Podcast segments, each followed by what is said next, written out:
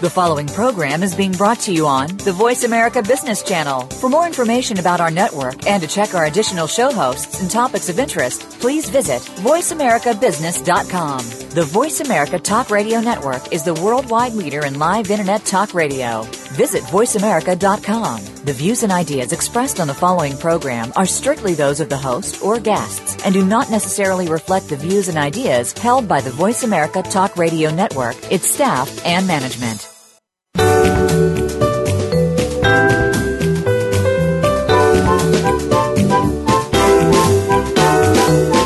Are you ready for operational excellence? Welcome to the Visual Workplace, work that makes sense, where your host and visual workplace expert, Dr. Gwendolyn Galsworth, shares powerful visual principles and practices to optimize your operations and make them safer, faster, better, and far less costly. The Visual Workplace. You can't get to excellence without it. Now, here's Dr. Gwendolyn Galsworth. Hi, hi everybody. Hi, it's Gwendolyn. Welcome to the Visual Workplace. Welcome to um, our show this week, which is called It's the Start That Stops Us. And I will be spending most of the show talking about that because it's got, it's a topic with many layers. But I first want to say this is the visual workplace where we learn about and enjoy embedding our intelligence into the living landscape of work so that the landscape, the lands, that landscape can speak to us. This radio show, our weekly radio show, is about letting the workplace speak and finding the many, many elements of helping to make that happen so that we are implementing visual devices that have captured nuggets of our intelligence, information we want to know and pull to us when and as we need it, and information we want to share in order for other people to have the information that they need to know. So those two questions, what do I need to know and what do I need to share, are really fundamental to creating this living, breathing, speaking workplace, the work environment that you work in that becomes your partner, that becomes your active, dynamic partner because you've designed it to be so. And one of the, one of the products of it is great improved bottom line results, improved on time delivery, improved quality, improved customer service, improved if you're working in manufacturing, changeover time, improved material handling, because the information related to all those are, is embedded. It's embedded into the living landscape of work, into the physical workplace, whether it's a production floor, healthcare center, a mine, my favorite open pit mine, or a retail store, restaurant, engineering office, wonderful bottom line benefits, and the cultural benefit, which is a byproduct. I never put that first, although many, many companies put an improved, more engaged, more aligned work culture as the first byproduct, the first result of visuality. I never put it first because I want you to not forget that an effective implementation of visuality will give you bottom line benefits. What we see is a 15% increase in productivity without fail and often a 30 34%, as you know, from the engineering office that I keep telling you about that my good friend Brian Leviton put into place using visuality in Australia. Okay? And that's what this show is about. And it's been my, it's my pleasure to bring it to you. We are approaching our nine, our 100th show. We are, uh, we are at 98. We're about to begin our third year. And by the way, we are putting up all of these podcasts by category. It should be there in a week. It was supposed to be there two weeks ago. And you know, we're like everybody else. We've got this big dream of on time delivery and then well, it's the start that stops us. Things happen, struggle happens, but we're hoping to get that up very, very soon. I also want to announce that I'm doing just about the first public seminar this year. I did a very short one in San Diego in February. But the, so let's say the second one in Regina, Canada, that's in Saskatchewan, in September. On September the 16th, I'm going to do an overview of the practices and principles of visual leadership, which is my form of Hoshin, my form of the War Room, my form of stack metrics. And uh, that's on a Monday. On Tuesday, I will be doing the flagship seminar I always do, which is called Visual Workplace Visual Thinking. And um, uh, uh, that is the overview of my book by the same name, and I think it's very good. Followed the next day by a site assessment of a Brandt plant. They have very low volume, very high complexity, long, long, long lead times, and that will be happening the next day. Now, what's great about it, because of um, the wonderful efforts of Stuart Bellamy, who is my sponsor and uh, who is uh, the CI lead on uh, for all of Brandt. We are able to keep the price down to $395 per day. So we we just want you to come.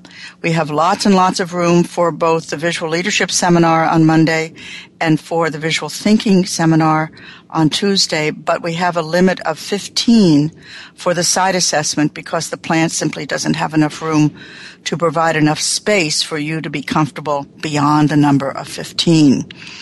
So if you're interested, uh, that should, we should be sending that out uh, within the next few days, tomorrow or the next day, and it will be posted on our website probably within 24 hours. We have a couple of tiny things to do, and then it'll be posted on the front page of our website. You'll see it there.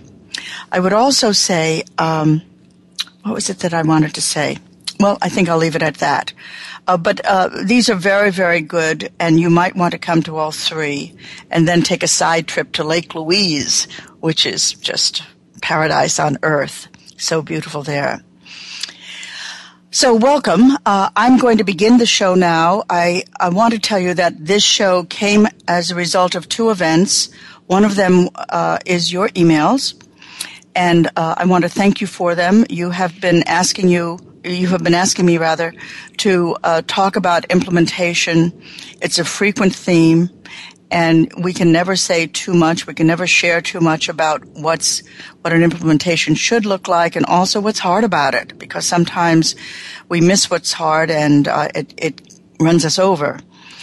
And um, also uh, an incident, a conversation that I had with somebody I respect a great deal. I'm going to call him Chris. So let me tell you that story and I'll pull the two together. The name of the show is It's the Start That Stops Us, and it's about how even though we want to implement some good continuous improvement methodology, somehow or other it doesn't last. And sometimes it doesn't last long enough to even begin. It just stops. It stops at the start. This is a dangerous place. The start is always tricky. the start of anything is always a little tricky. Full of hope, full of imagination, expectation, and also full of requirement. So let me tell you the story. In a way, it's a story about you. If it turns out not to sound exactly like you, then maybe it sounds like somebody you know, a fellow employee, maybe a CI specialist, maybe a trainer, maybe a manager who's in charge of continuous improvement. That's what I mean by CI. Or a CEO. Someone uh, someone who is responsible for the corporate success of a conversion. And by conversion, I mean a rollout and implementation, an intentional implementation of a methodology. And it is a method or a methodology that is supposed to help or even solve a vexing problem, a vexing condition of the workplace. Part of that responsibility in almost, in many, many, many, many cases is the operator the person on the value add level. That's very true.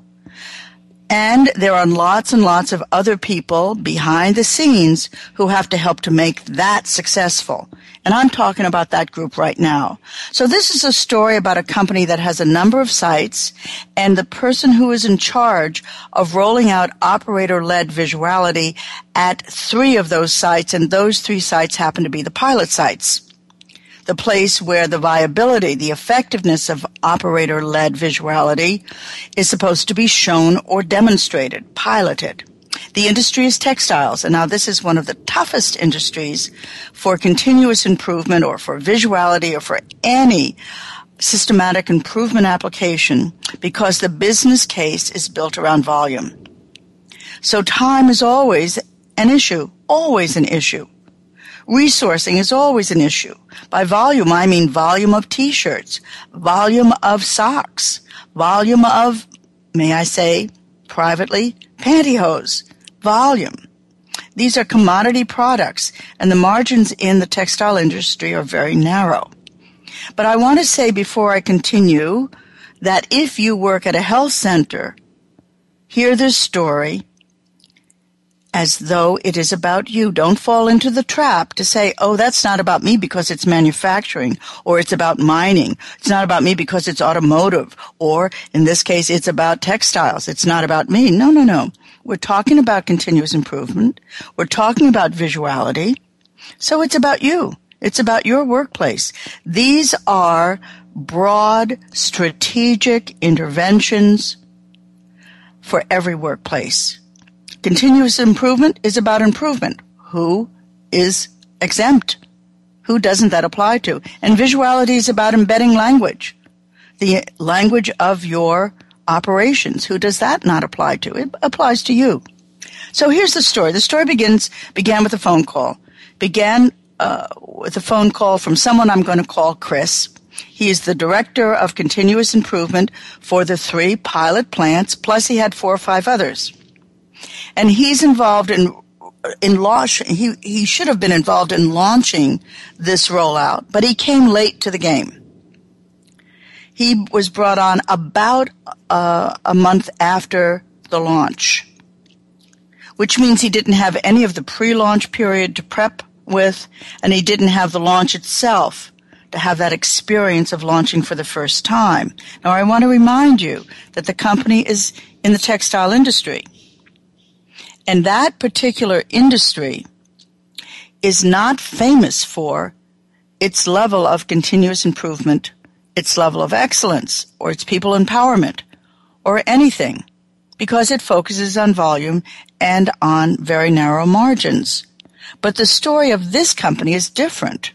It recognized because of one huge thought leader on the corporate level, the importance, I give credit to him. His name is Paul. Let's say his name is Paul. he recognized the importance and the benefits of continuous improvement and of people. And he advocated it and won a considerable investment, a sizable one and became a pioneer in the industry and wanted to go deeper into developing people to be contributing members of CI, decided to use visuality. The honor fell to us to create a transformation that really embedded the operator's intelligence and expertise into the living landscape of work through visual devices. So Chris came on late, about a month, month and a half late, he took over smoothly and with strength. He was clear, clearly well-meaning and smart. He had never done a visual rollout before, but he had a lot of experience before he joined the corporation. However, he was dropped in. It's as simple as that, and it's that important. He was brought, dropped in. He has, he had and he has every intention of succeeding, but he kind of needed to orient.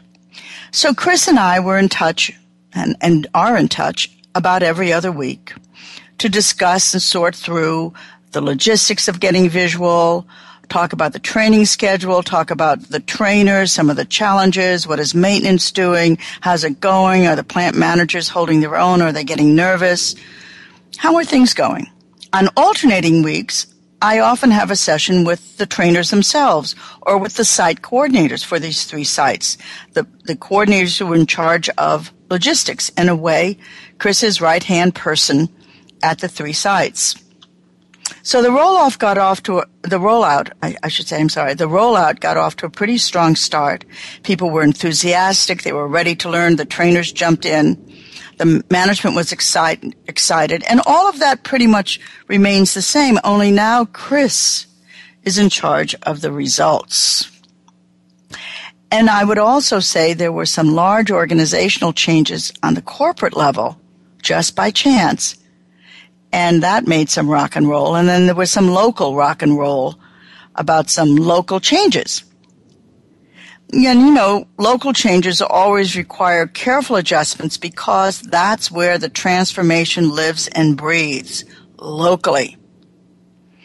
So what happens on the local level is ratcheted up and becomes a corporate outcome. But we always, it's the same thing that we say in politics.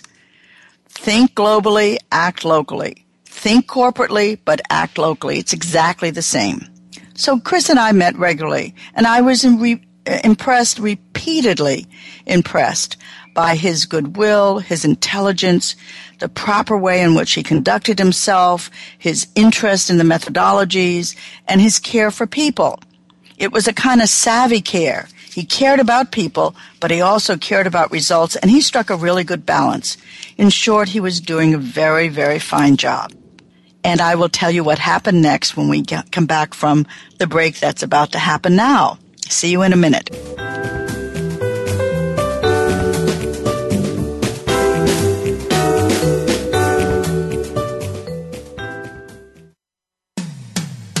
When it comes to business, you'll find the experts here. Voice America Business Network. Are you ready to bring the power of the visual workplace to your company? Gwendolyn Galsworth, visual workplace expert and award winning author, is available to help you harness and maximize that power. With nearly 30 years of hands on experience, Dr. Galsworth shows you how through in house seminars, site assessments, total company conversions, keynotes, coaching, and consulting. Learn about visuality through our books, DVDs, on demand webinars, visual edge learning packages, and a host of other teaching materials. Enroll in the Visual Lean Institute and get trained and licensed as an instructor or QMI affiliate in any of our nine core visual workplace courses. Keep your visual workplace going and growing. Visit our website at visualworkplace.com to learn more about workplace visuality, our products and services, and when Gwendolyn will be presenting near you. That website again is visualworkplace.com. Are you a business innovator or are you just sitting on the sidelines? Tune in every week for Coffee Break with Game Changers, presented by SAP. Host Bonnie D. Graham talks to a cross section of the movers and shakers who are leading by example. They will share best practices and innovative ideas to keep you thinking and moving along with the best. Join us for Coffee Break with Game Changers, presented by SAP, Wednesday mornings at 11 a.m. Eastern Time, 8 a.m. Pacific Time on the Voice America Business Channel. When it comes to business, you'll find the experts here. Voice America Business Network.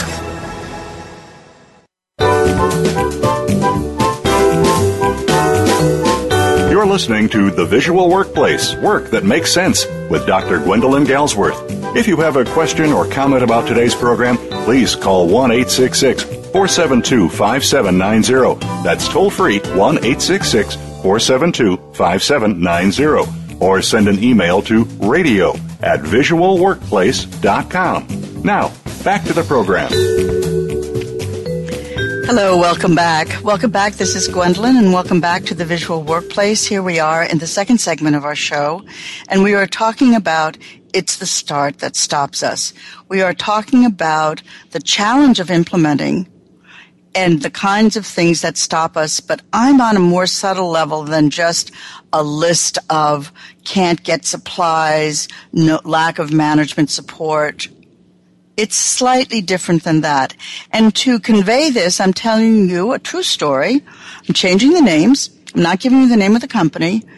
A true story about a man I'm calling Chris and a conversation we had not more than three weeks ago. But I was so moved by the conversation that I, I said, you know, this is worth sussing out. This is worth delineating so that people can understand people like Chris, but also, I think, themselves and why there is a struggle.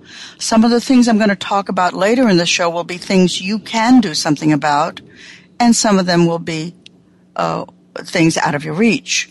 I, I think I'll be able to finish today. If not, I will continue next week. As you know, I often do that. So Chris and I were meeting, and one fine day, he said, well, let's talk. Normally we do this on WebEx and I'm showing him stuff. I'm showing him pictures or he's showing me pictures. And he said, let's just have a phone call. I thought, okay, okay, something was up. And I was thinking, I kind of knew what he faced. I knew what was hard about what was hard about his job. He faced the unknown. The unknown was in part the fact that he came on late and he was learning about visuality as he was uh, supporting it. But he was, it was also unknown because so many things happen at the start of an implementation. It feels very random and it feels kind of out of control. So Chris had to catch up. And he did a superb job in that. He listened to everything. He watched everything. He had conversations. He sat in. He was very, very responsible. I couldn't have wanted a better partner. But he also knew that a lot was riding on his ability to do a good job. He felt very responsible. So on this particular morning, I knew he wanted to talk. Something was bothering him. Something was different. Something was more important than usual. And I asked him to take the lead. What's up? Tell me what's going on. And he said, I need to know what I can expect. I need to know what's supposed to happen and what's supposed to happen next. So we talked about that. We talked about the spot that he was in, in uh, the stage that he was in right then, and the kinds of things that would unfold from from there based on the methodology, the content methodology of what was supposed to happen in visuality. We went back and forth. I told him one or two things, but I knew there was something else. And so I said, you know, Chris, I think there's something else. Is there something else? Because it sounds like there is something underneath what we are discussing now. Yes, he said there is. And he told me. He told me about his other worry.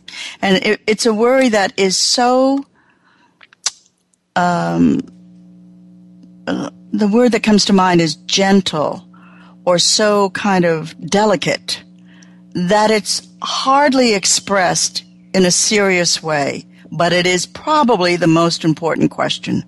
And Chris asked it. He said, how are we doing? How are we doing? He also meant, of course, how am I doing? Meaning him. How are we doing? Are we doing okay? Are things going okay? Are we behind? Things seem a little bit slow right now.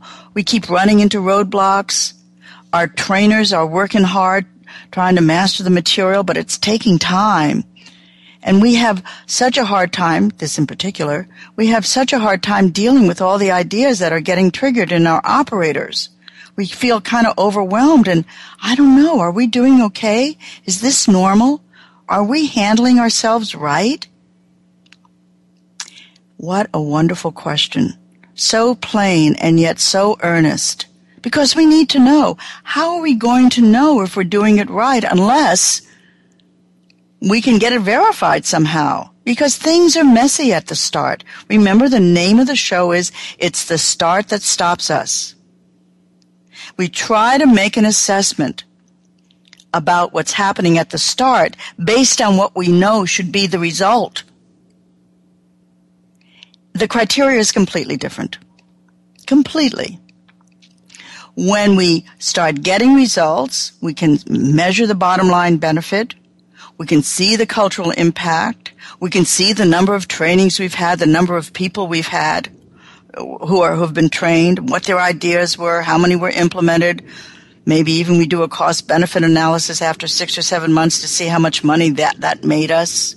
We look at the landscape of work and we see that it is physically and visually transformed. We look at the aesthetic impact, all of those things. But we can't bring that criteria to the start because none of those things are in place. At best, it's a hope. We hope these things will happen. And we know they are dependent on what we are doing now. So how are we doing? Are we okay means, is this going to get us there? Is this what's supposed to happen at the start? And very little discussion is I, I have encountered very little discussion about the start. There are very few roadmaps, authentic roadmaps to deal with that. And when you hear all these presentations at the conferences, they always tell you about the destination. They tell you a little bit about the start, and that's the part that's really interesting, very local. This is where our struggles were. Here are our lessons learned. This, and so that, that's the part that we're in. So I told him this, and I told him truthfully, you are doing okay. In fact, very okay. You are exactly where you ought to be for the challenge you have taken on. You are doing fine. And of course, we talked some more.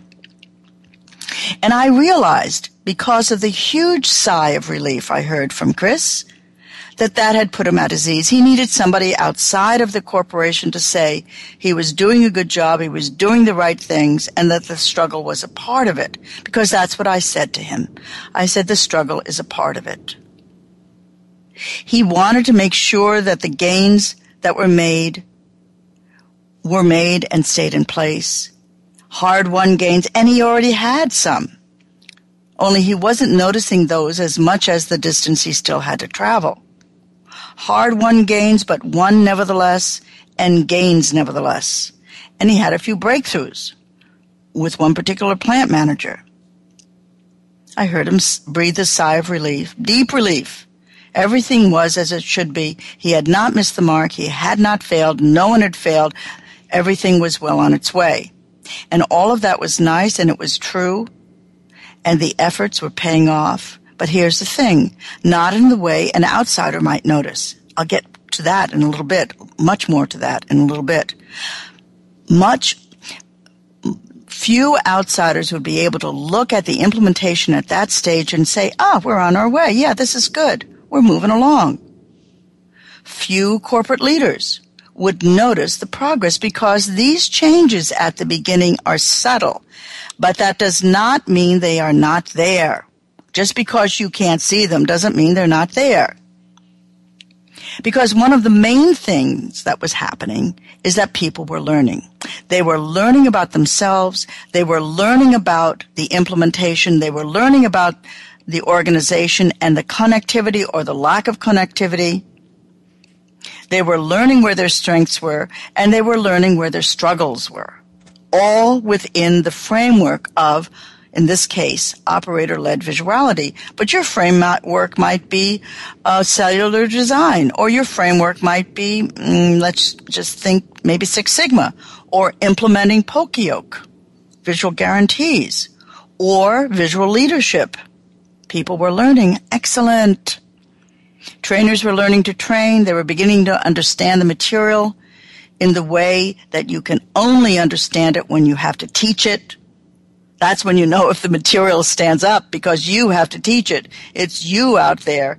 It is your, um, yourself. it's about to be more colorful. Yourself that's on the line, and you know if the material is is there to support you. You know where the gaps are. Site coordinators under Chris's uh, leadership were beginning to uh, live in real time the challenges we talked about when uh, in the many shows that we talked about in getting the infrastructure together. Remember the improvement infrastructure? They were gaining. Just look for the shows on infrastructure and you'll, you'll, you'll get an earful.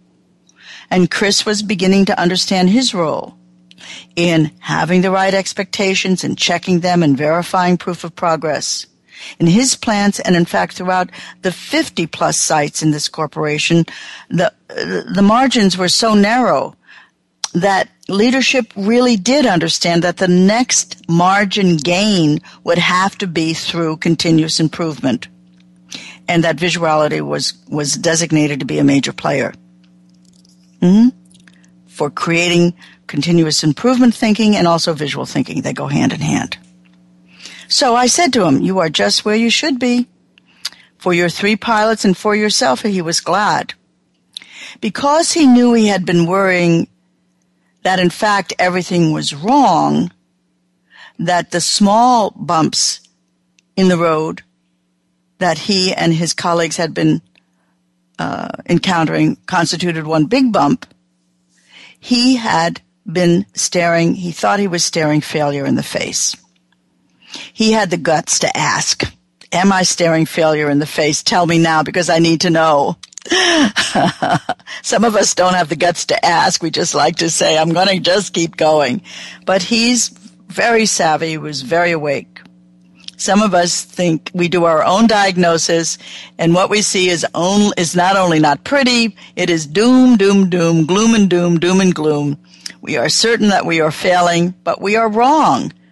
And yet we believe it because we have no balance point and we abandon the initiative. We run away, we bail. It's the start that stopped us, dead in our tracks. Yeah, no, no, I hear you. I hear you. You're saying, no, no, no, it's not me. It's my boss. He bailed. She bailed. Too soon. Well, the first thing I say is send him a link to this podcast so he won't do it again. So, so he and she would, will not lose heart, lose faith. You know, managers are very good at rehearsing trouble because their, you know, their jobs are on the line, their reputation is on the line, but also their hope is on the line. And the confidence that they have in their own decision making is on the line. So we're sympathetic. You should be sympathetic. A lot, a lot of pressures up there. So they rehearse trouble and it comes. So I want to tell you in a moment what happened next, but first I want to tell you once again that uh, I'm I, I, want to give you something of use for you to take away from Chris's story. And I'm going to start formulating some of the pieces so that you can, and surface actually four elements for you to pay attention to when you're planning an improvement initiative and when you're at the start. They are simple things, and honestly, I have another, I have another 30. There's a lot that can stop us. But these four, I think, are um, sometimes overlooked. They're not even noticed. So we'll do that. We'll begin, sort of begin that when you, when we get back from our next break. See you in a minute.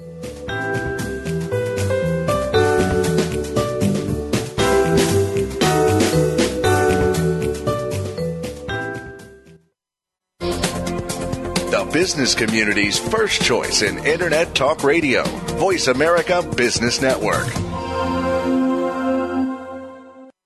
Are you ready to bring the power of the visual workplace to your company? Gwendolyn Galsworth, visual workplace expert and award winning author, is available to help you harness and maximize that power. With nearly 30 years of hands on experience, Dr. Galsworth shows you how through in house seminars, site assessments, total company conversions, keynotes, coaching, and consulting. Learn about visuality through our books, DVDs, on demand webinars, visual edge learning packages, and a host of other teaching materials.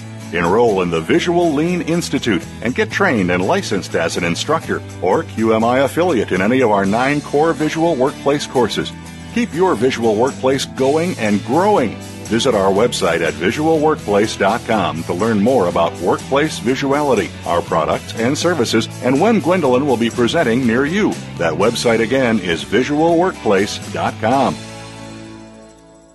Bob Pritchard has over 30 years of experience as a straight talking business consultant and author working with some of the top Fortune 500 companies.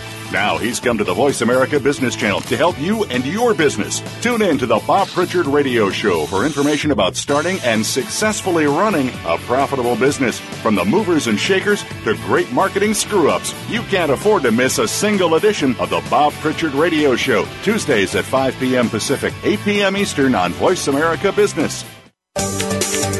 From the boardroom to you, Voice America Business Network.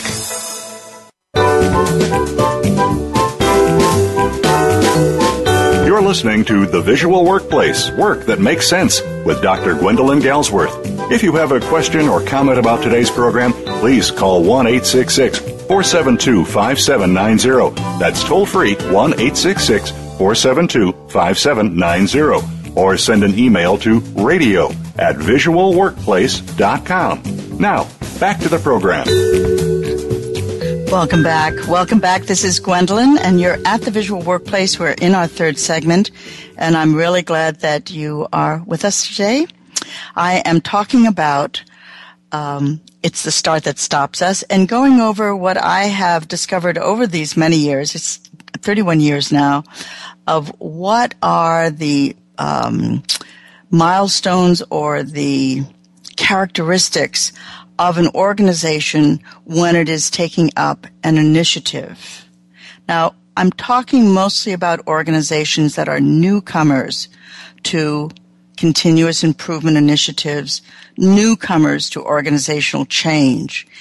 If your company is very practiced in this, they will be able to absorb a new initiative pretty much lickety split because they already have an infrastructure, even if it's tailor made to their own taste.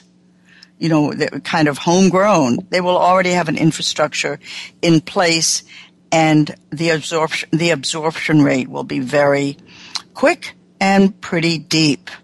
But in this case, I'm talking about Chris and his industry is textiles and a rollout of three pilot plants. It's not only new for um, Chris, it's pretty new for the corporation. But I will tell you, this corporation actually had already made an investment into continuous improvement, but this visuality had more structure to it, more expectation, more specific outcomes because the outcome of visuality is visual devices.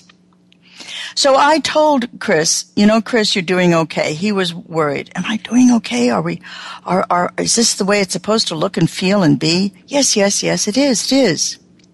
But I told him something else within a minute.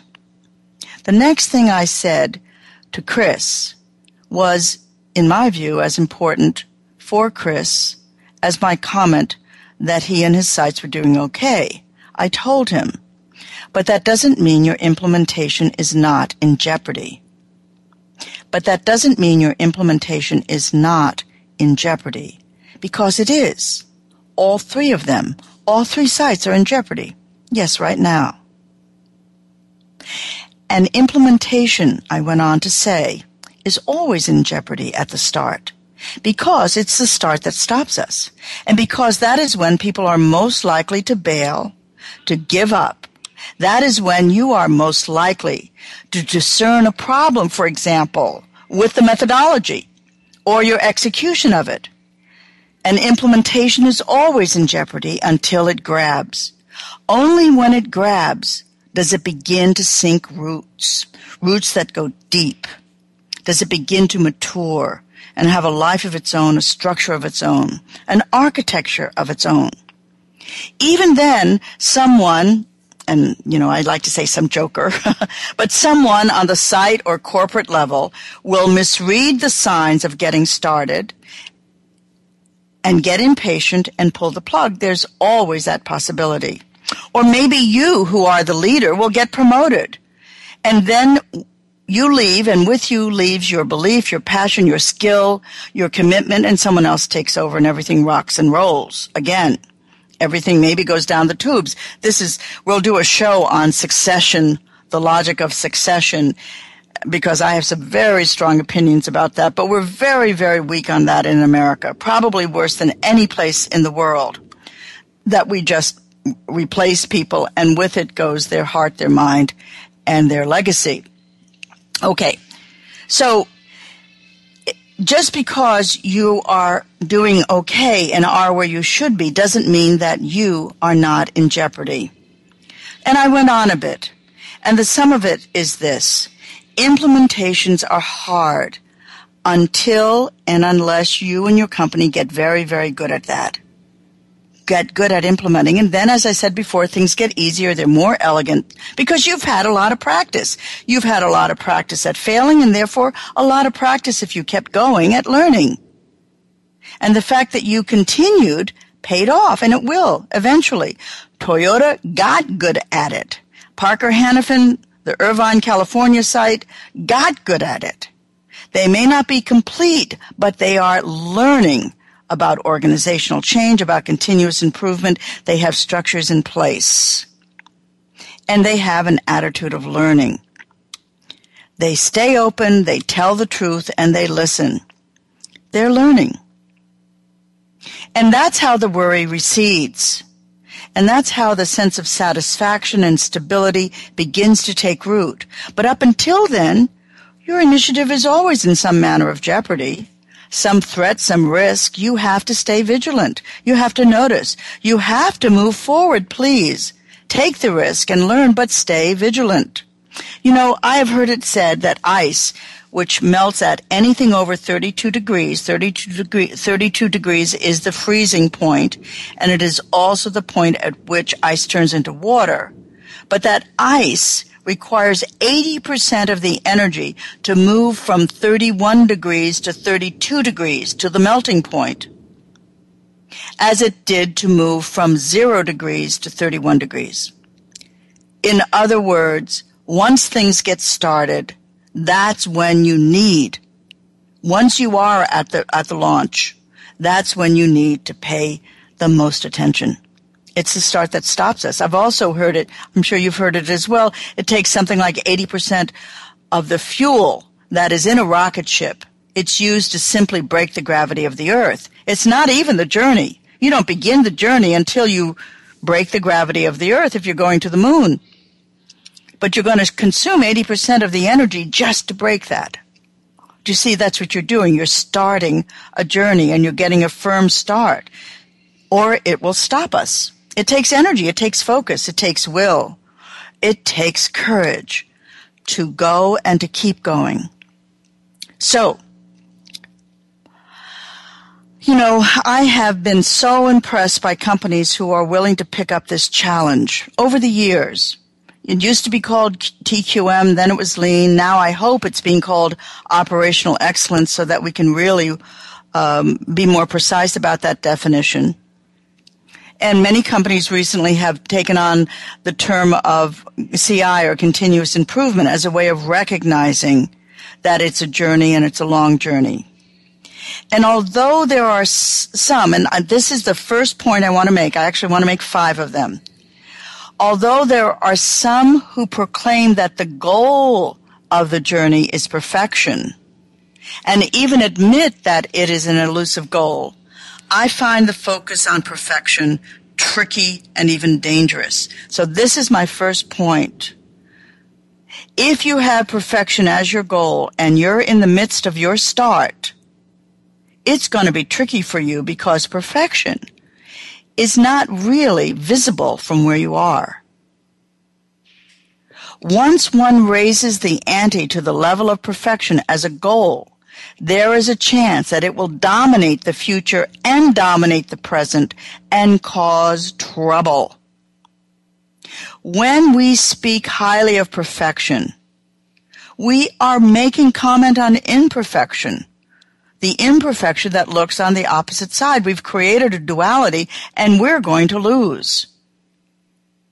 You know, I've always said in my quiet moments with people who are very close to me, the only thing that we can be perfect in is, uh, is our gratitude. That's the only thing that humans are, are capable of being perfect in is their gratitude if we seek perfection, and you know, I love Jim Womack. I think his work is terrific. It has been revolutionary. But that first principle makes me crazy because I, because it, it fires the, um, oh, what is the right word? The kind of fanatical commitment that stands in the way of true learning. We can be passionate, but we also have to be in balance. We have to learn and all of us fail in the face of perfection. Perfection is for another realm. Life isn't like that, nor is work, nor in my view is continuous improvement, certainly not visuality. We can find some really great visual devices that are dazzling. You know, so we could say you know, what we seek is dazzlement. I'd be happier than that, with that than seeking perfection. I prefer to refer to the movement forward simply as progress. Modest though that may sound at first, an effort to progress will not create points of unfavorable comparison the way the notion of perfection often does. I think this is a subtle part. I think it's easy for people who are not involved to say we want it perfect, perfect, perfect. But was, honestly, for me, it doesn't inspire me. It scares me. I feel like a failure already. Any paradigm, perhaps I'm making too much of this, but let me proceed, that has a black and a white opposite as its shadows is dangerous, is dangerous.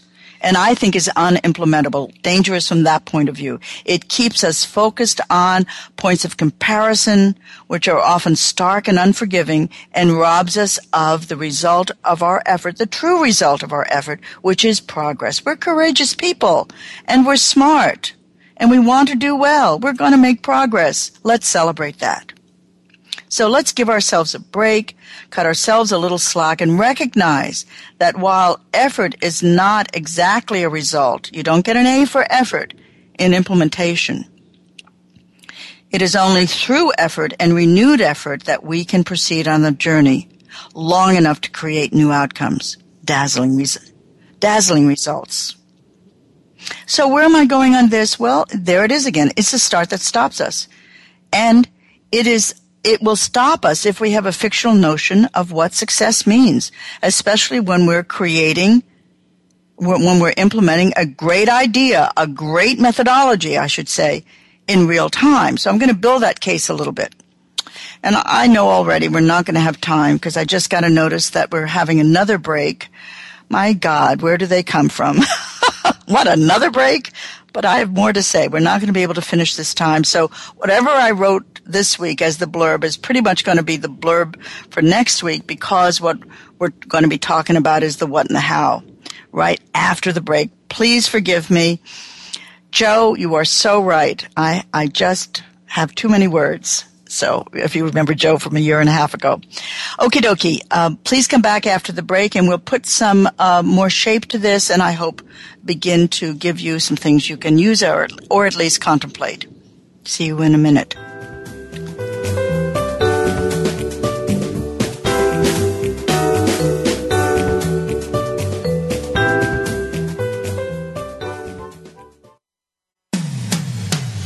Comes to business, you'll find the experts here. Voice America Business Network. Are you ready to bring the power of the visual workplace to your company? Gwendolyn Galsworth, visual workplace expert and award winning author, is available to help you harness and maximize that power. With nearly 30 years of hands on experience, Dr. Galsworth shows you how through in house seminars, site assessments, total company conversions, keynotes, coaching, and consulting. Learn about visuality through our books, DVDs, on demand webinars, visual edge learning packages, and a host of other teaching materials. Enroll in the Visual Lean Institute and get trained and licensed as an instructor or QMI affiliate in any of our nine core visual workplace courses. Keep your visual workplace going and growing. Visit our website at visualworkplace.com to learn more about workplace visuality, our products and services, and when Gwendolyn will be presenting near you. That website again is visualworkplace.com.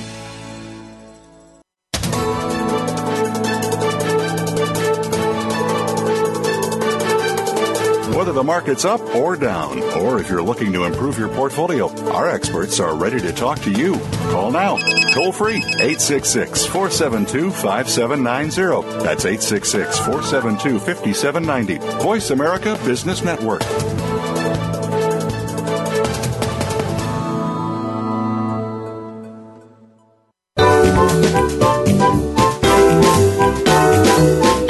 Listening to The Visual Workplace Work That Makes Sense with Dr. Gwendolyn Galsworth. If you have a question or comment about today's program, please call 1 866 472 5790. That's toll free 1 866 472 5790. Or send an email to radio at visualworkplace.com. Now, back to the program. Hey, hi. Hi, it's Gwendolyn. We're in the fourth and final segment of our show today at the Visual Workplace. And the show, this episode is called It's a Start That Stops Us. We will continue this next week. And uh, shame on me for thinking I can squeeze so many words into such into 46 47 minutes. This is a problem I've had for a very long time, but we'll discuss that on yet another show. So just before the break, I was saying to you, I was naming the first subtle barrier to our success, which I call seeking perfection. That we should in fact seek progress. And in seeking progress, we have a more appropriate human size measure of our success at the start. At the start. And I know perfection is supposed to inspire us to know that there is still more to do. But it is my belief that we already have that built into us. It is my belief that we are already creatures, being, uh, beings of continuous improvement. You can go back to my discussion of the mind as a pattern seeking mechanism for um, my evidence of that. But right now I want to begin to delineate, to separate the three components of an implementation and of an effective implementation bar none, but of course I have visuality in mind. But I want you to know on the front side that the third element, which I'll tell you about in a moment, is frequently, frequently not factored in. It's completely overlooked. It's missing, and that is a problem. So the first element is the problem that you name or select, the change that you seek. Notice that I didn't say the solution. I said the problem. So you name a problem. You have a problem. You name a condition. You want that to change. It's got to change. It's got to improve. The second is the method by which you get that change. The method by which that change happens. So, what is the problem? What is the way we're going to create the change? So that's one and two. The third element is what's missing, and that is how do we put the methodology in place? How do we put this very important methodology in place? We've got two what's and one how. For example, your company has long lead times and as a result, late deliveries, unhappy customers, and a lot of struggle on the production floor. The pressure on everyone is intense. That's the first what. You got a problem. What is the problem? I can tell you what it is. Long lead times, unhappy customers, struggle on the floor. You select a methodology that will address that. The struggle, let's say the struggle part, the struggle part on the value add level. You choose, perhaps, visual order, the visual where. Operator led visuality, I call it that will get operators engaged in the solutions. That's a nice combination. Trackable bottom line benefits, 15 to 30% increase in productivity, and a great cultural alignment. Hefty, hefty outcome. That's your second what. Two what's. What methodology will we use to address the problem? The third element, and the one that is most often overlooked and is not even known that we're overlooking it, is the how. How will we put the methodology in place? How will we deploy the visual where? operator led visuality. How do we do that? Now, every methodology worth its salt must provide you those two things. First, a robust, well-documented content, a description of a step-by-step process that will accomplish, delivered over time, solid, solid bottom line results. How do you deliver that? That's another part of the methodology. How do we teach it? This is the knowledge part. This is the meat of the content of the method. The steps in sequence that puts new knowledge in place. Principles that are clearly stated, practices that support those principles, knowledge, predetermined. The second is the missing piece. And the second is the how. How do we do that? Hmm? Not many methods provide that. I'm going to call it the that a protocol, just to keep it separate from methodology.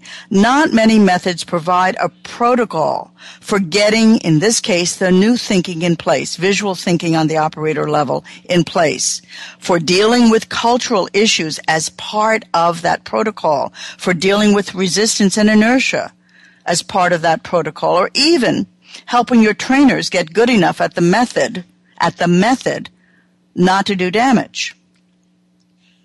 Maybe there's even a sub protocol for your managers and sponsors to adopt so that they can follow the right behaviors to help them make a contribution as well. These are all things that our methodology, my methodology has because you know what? I've had so many failures. I know exactly why they're in place. I can tell you, quote you chapter and verse, what company I was at, what supervisor came up to me growling when I knew that the methodology was not the uh, protocol was not serving them, and something was added as a result. Boy, I'll tell you, if there's one thing I've done, and not that w- happily, I've learned, kicking and screaming sometimes, but I've learned anyway. So I'm afraid that we're going to be running out of time as I uh, try to build more points. So let me just summarize. It is the start that stops us, and I want you to see why. I want you to see that the start is the hard part, and that there is good reason to lose heart, but we mustn't. There is good reason to have misgivings, but we mustn't. And we won't if we understand that those misgivings are part of getting started. You may know this through your marriage when you first got married. Married. If you're still married, you've worked hard. If you have a job and suddenly you're involved in something new, that's an extension of your skills and your experience, you know that you had to go through a learning curve in order to hold on to that opportunity. If you're starting school, or if you're working and trying to start school, you know how hard that is, and yet you want to do it. You have your vision on some great outcome and you want to make progress towards that. And you know that going to school. So you're going to have to deal with what comes. It's the same way as when we implement. A great deal is at stake. And we do not often come out of the gate with an adequate understanding of either what we are facing or how to handle it. So the start stops us. Too bad, isn't it? Well, it doesn't have to be that way. It doesn't have to be that way.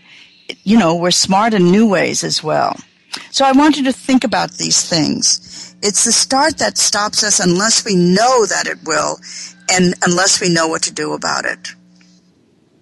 We walk the walk or we bail. If we walk it, we learn. If we bail, we also learn.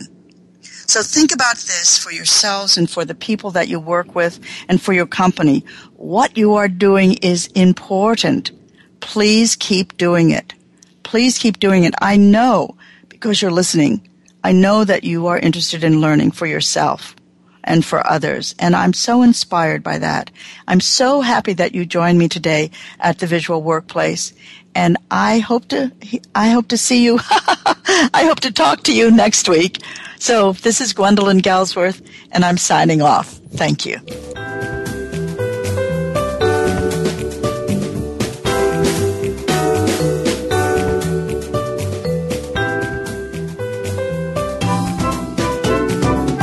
We appreciate your joining us this week for The Visual Workplace Work that Makes Sense.